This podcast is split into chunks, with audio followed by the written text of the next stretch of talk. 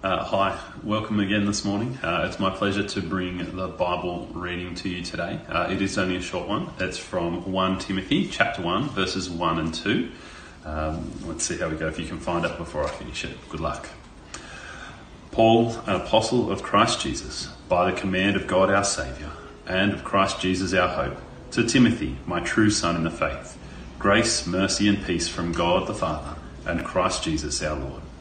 Here ends the reading.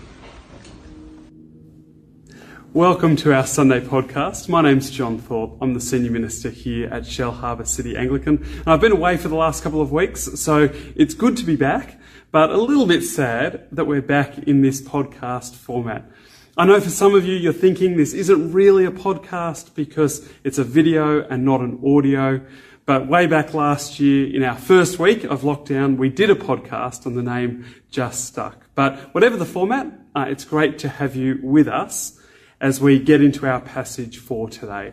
So as we do that, let me pray uh, that God might guide our time together. Dear Lord, as we come to your word now, I pray that I might speak to it faithfully, that we might understand you better, love you more, and live for you more faithfully. Amen. Today and in the book of 1 Timothy, we're talking about leadership. And so I thought I would begin with a little bit of a game I'm going to put some uh, pictures on the screen and you need to guess uh, the name of the leader. So some of these leaders are, are loved leaders, uh, some were hated, uh, but they were certainly all people of influence. And if you're playing this with uh, other people in your family, then uh, the first person to get the right answer gets the points. Okay, we ready? Here we go. Here's the first one. So that was Donald Trump, uh, the former President of the United States. Here's the next one. For the cricket fans, you'll know that that was Tim Paine, and he's the captain of the Australian Test side.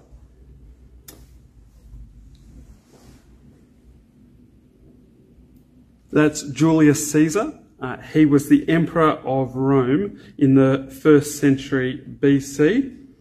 Here's one that's hopefully a lot more familiar. That's Gladys Berejiklian, and she certainly has a role that most of us don't envy right now. Okay, there are lots of characters in this one, but I, I, chose it in particular for Captain America at the front. But if someone in your family can go through and name all the characters, well, then bonus points for you. I'll let you work out the scoring system in your family. Here's the next one.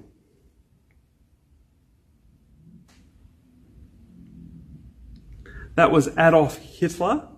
And in his time and in Germany, he was incredibly popular for a period. And of course, he did uh, incredible evil with that power. And then our last one for today.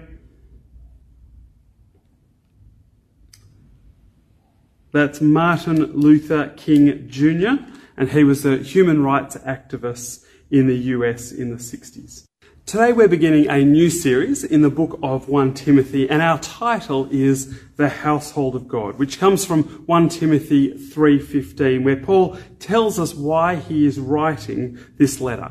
So he says, "If I am delayed, you will know how people ought to conduct themselves in God's household, which is the church of the living God, the pillar and foundation of the truth." So Paul wants to teach and encourage Timothy as a leader, but it's not a private letter. It's a letter to be read to the whole church. So part of Paul's agenda is to endorse Timothy as a leader, but also to endorse what Timothy is teaching. So Paul is saying this is how a leader should lead in God's church. And this is how followers of Christ should live. As they submit to their leaders, as they gather together, and as they share life together. You know, a household is more than just uh, sitting around the dinner table enjoying a meal. And a church is more than just gathering for an hour on Sunday. It's also about all of those other interactions that we have together through the week as we encourage one another and spur one another on. I have to say that talking about leadership to people who I'm called to lead uh, does feel a little fraught because it potentially sounds self-serving. And let's be honest, leadership can be self serving because it taps into our sense of value and identity and significance, and therefore it has a lot to do potentially with our ego, and our ego is so easily corrupted.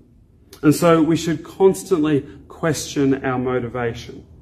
And a Christian's leader's motivation should always be about serving Christ, uh, to build God's people, to point people to Christ, and to seek God's glory. I should be an example of how to live. I should be an example of what repentance looks like when I fail. I should desire you to love God infinitely more than I desire for you to like me. Leadership is about our abilities, but more significantly, and we'll see this all the way through the book of 1 Timothy, it's about our character.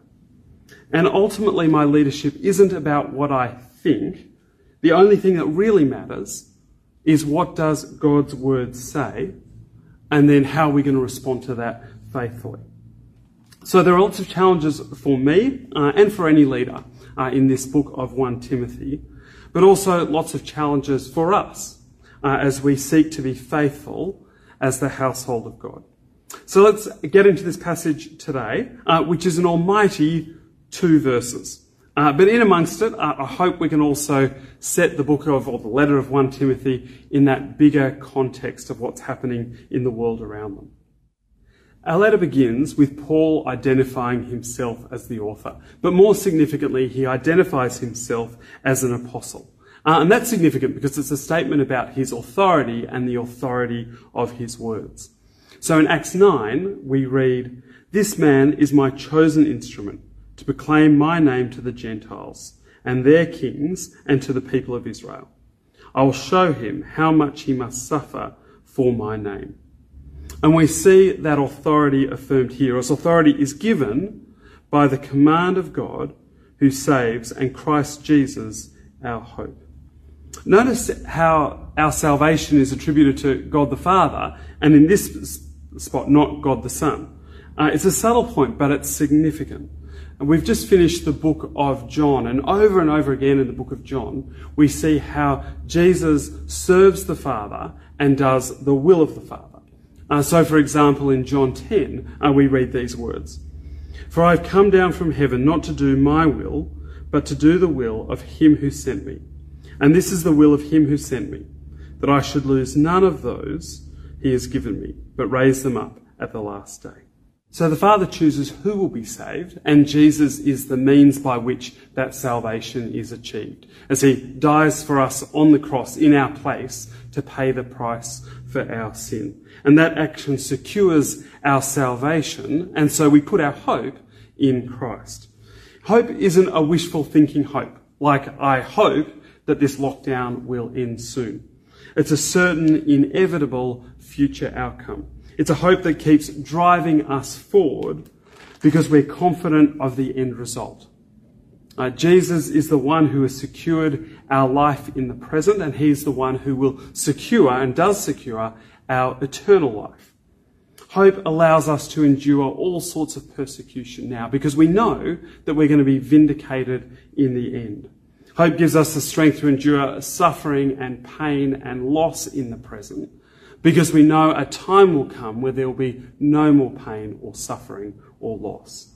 And hope inspires us to action and inspires us to go and tell other people about this good news because it's wonderful for the present. But there's also something really significant to look forward to in the future. We want people to have life and we want people to avoid death. So Paul is writing as one authorized by God and as one inspired by God, and he is writing to Timothy, my true son in the faith. A wonderfully affectionate way to address Timothy. We know from Acts 16 that Paul first met Timothy in a town called Lystra. Uh, we know his mother was Jewish and his father was Greek. We know from Paul's second letter to Timothy that his mother Eunice and his grandmother Lois were both Christians, and so they had a significant influence in his faith now. We know he travelled with Paul for a number of years and he did ministry alongside Paul in a number of places, including spending a really significant amount of time in the city of Corinth. And in fact, was sent back to Corinth by Paul as Paul's representative later on. And particularly relevant for this letter, we know that Timothy spent time with Paul in Ephesus. And now Timothy is back in Ephesus under the authority of Paul, tasked with leading the church. So as we read the letter, we see that he's tasked with proclaiming God's word. Uh, he's there to set an example to the believers of what it looks like to be a genuine follower of Christ and to help them grow in their love for Christ and to set up structures of leadership and ministry and church life that will serve that community but also honour God. Uh, so, for those who love a bit of geography, let me see if I can put all of this together. Uh, Jerusalem is here. Paul met Timothy here. Timothy spent a lot of time here and here, and now Timothy is here. So Paul is writing, uh, he's writing to Timothy, and finally for today, Paul concludes his introduction with these words Grace, mercy, and peace from God the Father and Christ Jesus our Lord. It's easy to read these words as a polite formality at the beginning of the letter. You know, the bit you skip over to get to the really meaty bits. But actually, there's a lot in them for us. Each of these words, grace, mercy, and peace, bring something unique. But together they paint a more complete, more beautiful picture of who God is and how he relates to us as his people and how he relates to his household. So let's start with grace. Now, the band U2 has a song titled Grace that describes grace as a thought that changed the world. And grace speaks to God's favour. It offers reconciliation when we deserve separation and condemnation. By God's grace, we are saved, and by God's grace, He continues to sustain us. And that's both humbling and comforting. It's humbling because it acknowledges that we can't do it on our own. Uh, we can't come before God uh, thinking that we can present ourselves as acceptable simply by our own goodness or wisdom or self control or self discipline. And at the same time, it's comforting to know that despite all of our inadequacies, that He still loves us, uh, He still wants to welcome us back and even when I fail and sin and let God down, grace prevails. Uh, in looking up the words of that U2 song, I found a quote from Bono that I think captures the idea of grace uh, really beautifully. He says, Grace defies logic. Love interrupts the consequences of your actions, which in my case is very good news indeed, because I've done a lot of stupid stuff. And grace is the natural outworking of mercy. Our mercy isn't simply God ignoring the bad things we do. He sees how we treat Him. He sees how we treat other people. He knows the thoughts of our minds. He knows the attitudes of our hearts. And the fair consequence of our thoughts and attitudes and the way we treat Him is condemnation. We deserve God's judgment. He has all the evidence. He sees us inside and out. He knows we deserve condemnation. That's what is just. But instead, he offers mercy. He offers life rather than death. So let me see if I can put God's grace and God's mercy together. Uh, imagine you get pulled over for speeding. Now, I know that's very hard to imagine and it would never happen to you, but just stay with me for a moment. You get pulled over for speeding. Uh, clearly, you've done the wrong thing and you deserve to be fined. Uh, mercy uh, is if the cop chooses to give you a warning rather than a fine. But grace would be the cop choosing to pay your fine and then washing your car for you. So mercy is withholding the bad we deserve. Grace is about receiving the good that we don't deserve. And out of grace and mercy comes peace. Uh, peace knowing that through Christ our sin no longer has power over us. It doesn't get to define our past or dictate our future. It's peace with God in the sense that our relationship with God is restored and reconciled. And that peace with God overflows into a peace with one another, with our brothers and sisters in Christ. But it's not just any kind of peace. It's a peace that's defined by our relationship with God and defined by His Word. Sadly, though, even in the church, that commitment to God's Word is being lost. So we have people who are leaders in the church who call themselves Christians, but do not believe that Jesus died on the cross for our sins. Uh, they do not believe in the resurrection. And the Bible is more like a smorgasbord than a roadmap that leads to life.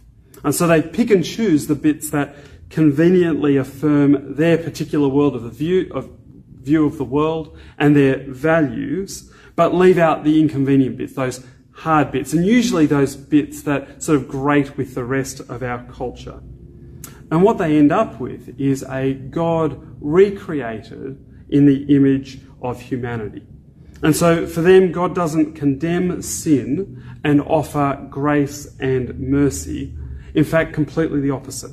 He validates our sin because God is love and there is nothing more loving or true or noble than validating a person for being who they truly are, for being true to themselves. Uh, this is the type of message that we expect from the world uh, but not what you would expect from someone who was leading God's people or someone who professed to be a follower of Christ.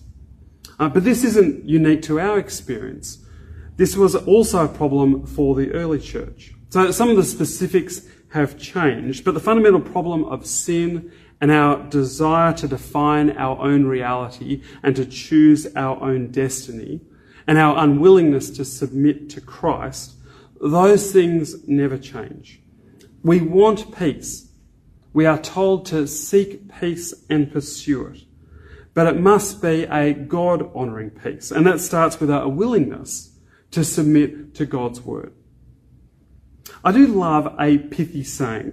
Uh, one of my personal favourites is never waste a good crisis, which seems particularly apt in our, you know, the times we're in right now. But one more relevant to 1 Timothy is a fish rots from the head. I had a friend who said it all the time. I'm not sure if it's actually true, uh, but it's certainly true in the context of leadership. Uh, bad leadership promises peace when there is no peace. Good, godly leadership points people to Christ and to grace and mercy, and it seeks repentance and obedience. Uh, first for the leader, and then for those who they're leading. Uh, because that's where we find true life changing peace. Uh, that's what Paul affirms in Timothy as his true son in the Lord. Uh, that's what he wants for the Ephesian church, and that's what we want for our church. Uh, so let me close uh, by praying that we might know that peace and that we might live up to it. Let me pray. Dear Lord, we thank you for your word. We thank you that it contains everything we need for life and salvation. I pray that through it and through your Spirit, we might know your grace and mercy and peace, and that we might live them out each day, uh, personally, but also together as your household. Amen.